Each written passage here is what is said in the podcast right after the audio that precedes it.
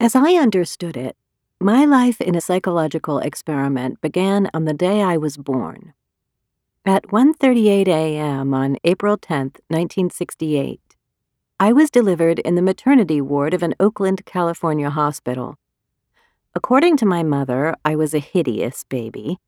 Instead of having two distinct eyebrows, my eyebrows met in the middle to form one long horizontal brow, otherwise known as a monobrow, which, while flattering on the Mexican painter Frida Kahlo or the basketball player Anthony Davis, was unsettling on a newborn.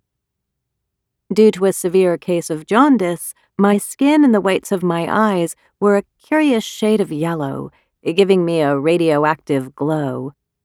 And my skull was grossly misshapen, the result of the compression my cranium had undergone as I journeyed down my mother's vaginal canal. Unsure what to do, as if there was anything to be done, or say, as if there was anything to say about my unfortunate countenance, the obstetrician cut the umbilical cord and thrust me in the direction of my mother. At the time, my father, handsome, athletic, 33, 6'4", from Brooklyn, New York, was a poetry professor at the University of California, Berkeley. And my mother, attractive in a nerdy sort of way, svelte when not pregnant, 30, coincidentally I had arrived on her birthday, 5'11", from Allentown, Pennsylvania, was an English instructor at UC Extension. They had met while pursuing their respective doctorates at the University of Minnesota, and had relocated to the San Francisco Bay Area after my father had secured a tenure-track faculty position in the English department at UC Berkeley.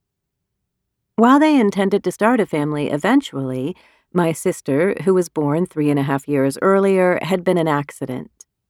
I had been planned. In those days, doctors believed that if a husband, say my father, were to witness his wife, say my mother, laboring to eject a small human being, say me, from her vagina as she sprawled on a delivery table awash in a mess of her sweat, urine, and fecal matter, it could ruin a couple's sex life. As a result, my father had been banished to a waiting room down the hall. Such rooms were known as stork clubs, where he had spent the last several hours pacing, smoking, and eyeing the wall clock, alongside the other stressed-out, impatient, flustered fathers-to-be. Finally, the waiting room door opened, the nurse called my father's name, and he was informed that both mother and child were resting comfortably and could be seen shortly. One of the other men offered him a cigar. Another man clapped him on the back. Thank God, my father, who was an atheist, thought.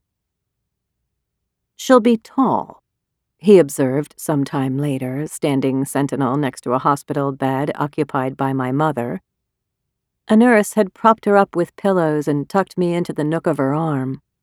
He was relieved that I was healthy, that I had all of my fingers and toes, and that I was mostly shaped like a normal baby, but he had been hoping for a boy.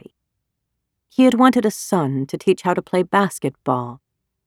Given my height, which he projected would be exceptional, I could be taught to play basketball, he hypothesized. He started planning how to teach me layups. My mother, whose long, wavy red hair was tied loosely back and who was wearing a white hospital gown with a cornflower pattern, didn't respond.